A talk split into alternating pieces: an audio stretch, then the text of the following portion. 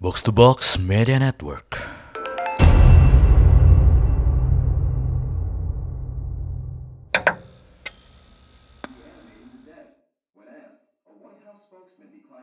Pada suatu hari, akibat rindu sama sosok ibu, tiba-tiba aja gitu random nontonin serial dokumenter tentang betapa pentingnya peran wanita di dunia.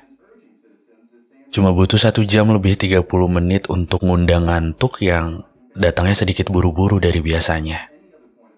Juga ini kali pertama aku bangun pagi.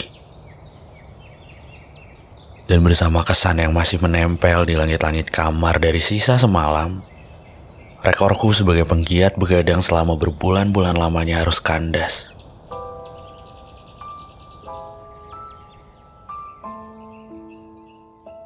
Ada satu gagasan menarik yang kucerna tadi malam dari salah satu aktivis wanita ternama di Liberia. Dia bilang katanya, meski dalam tubuh yang maskulin sekalipun, setiap orang punya sisi feminismenya sendiri. Dan aku setuju tentang itu. Karena bener loh, yang pertama kali aku lakukan ketika baru bangun tidur adalah berdiri menghampiri sebuah cermin. Aku memperhatikan wajahku lebih lama dari biasanya. Jarang-jarang juga kan? Di sana aku bisa lihat raut perjalananku dari waktu ke waktu. Yang semuanya tampil dan terlihat apa adanya dari struktur muka. Kayak aku udah gak semudah dulu deh. Terbukti kok dengan adanya kantung mata yang tanpa aku sadari sepertinya sudah menggantung begitu lama di sana. Lantas aku jadi bertanya-tanya. Selama ini, apa saja sih yang sudah kulakukan dengan diriku? Sepertinya aku sudah mencintai banyak hal. Dari mulai jajanan di pinggir jalan, genre film, playlist musik, game, termasuk lawan jenis. Lantas aku jadi penasaran. Selama ini, apa daya rengkuh saat menyukai banyak hal itu ada batasnya? Karena yang aku rasain sih, semuanya kayak yang gampang-gampang aja gitu masuk ke otak. Numpuk. Beberapa orang yang aku sukai belakangan ini bersemayam di kepala.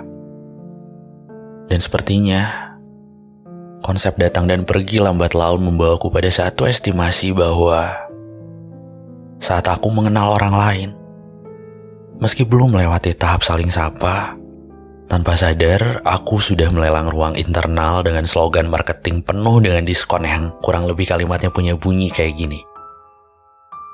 Telah dibangun, pemukiman siap huni, syaratnya mudah, hanya cukup tampil mempesona, menarik, dan bersuara merdu.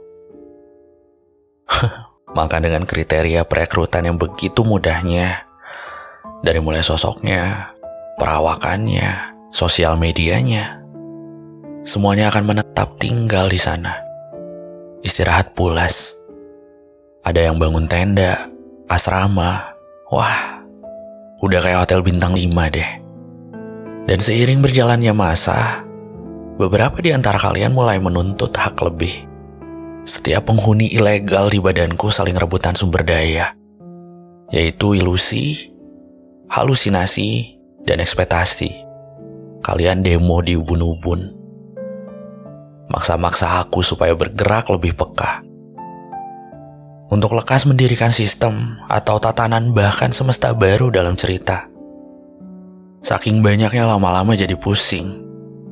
Sekali-kali pengen gitu teriak, terus bilang, Heh warga, daripada staycation di sana, kalian tuh gak kepengen gitu liburan terus ketemu gitu sama aku?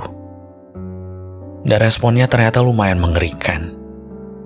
Beberapa di antaranya kadang turun sebagai air mata. Atau kelenjar-kelenjar gelisah. Yang kayaknya rajin banget naik turunin mood hamba sepertiku. Anjing. Suka sama kalian, ternyata berbanding lurus sama set ending yang punya kandungan sedih dengan agregat yang hampir menyentuh angka sempurna. Kehadiran kalian yang mampir di mata, telinga, Rupanya sudah melahap banyak porsi pada setiap uji coba moral dan realitas. Dan mohon maaf, setuju ataupun tidak, aku termasuk ke dalam golongan umat yang mengidam ketidakkonsistenan. Maka akan ku beritahu satu hal. Wadahku tidak secanggih itu. Kalian sudah terlalu lama menyita banyak waktuku.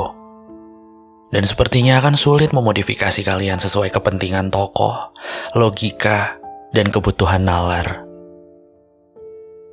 Kayaknya aku udah capek deh harus kepleset lagi di tengah-tengah cerita. Dan ya, hasil diskusiku bersama Ironi di pagi ini mengantarkanku pada satu warna baru bahwa rupanya hatiku cuma ada satu. Dan gak ada kan satupun dari kalian yang akan bertanggung jawab atas itu.